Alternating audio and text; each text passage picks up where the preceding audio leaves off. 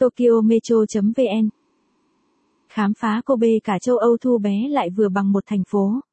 Khám phá Kobe một trong sáu thành phố lớn nhất của Nhật Bản và cũng là một trong những thành phố hải cảng giao dịch thương mại sôi động nhất. Sau khi cảng được ra đời vào năm 1868, Kobe đã trở thành nơi tập trung của rất nhiều khách và thương gia nước ngoài, vì thế cảnh quan môi trường của thành phố Kobe rất đặc trưng.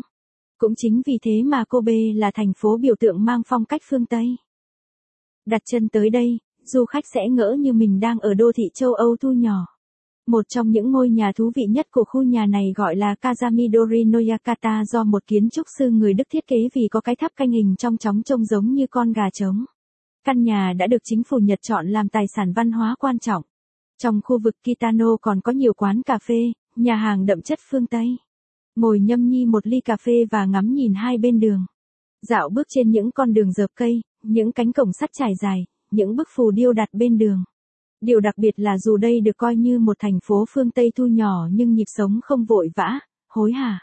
Du khách có thể thả hồn, ngắm những khu vườn, khám phá từng nét đẹp kiến trúc của những ngôi nhà. Một điểm đến khác mà du khách không thể không ghé thăm là bảo tàng động đất.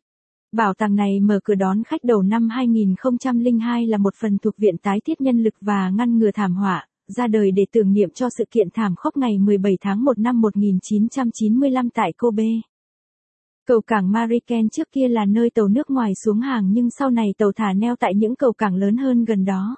Khu vực này giờ là công viên Mariken và bến thuyền ở đó chỉ dành cho tàu thuyền chuyến đi chơi trên biển. Tháp cảng tại công viên cao 108 mét và là biểu tượng của cảng.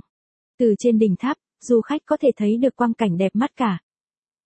Nếu bạn thích bài viết này, vui lòng truy cập trang web tokyometro.vn để đọc tiếp.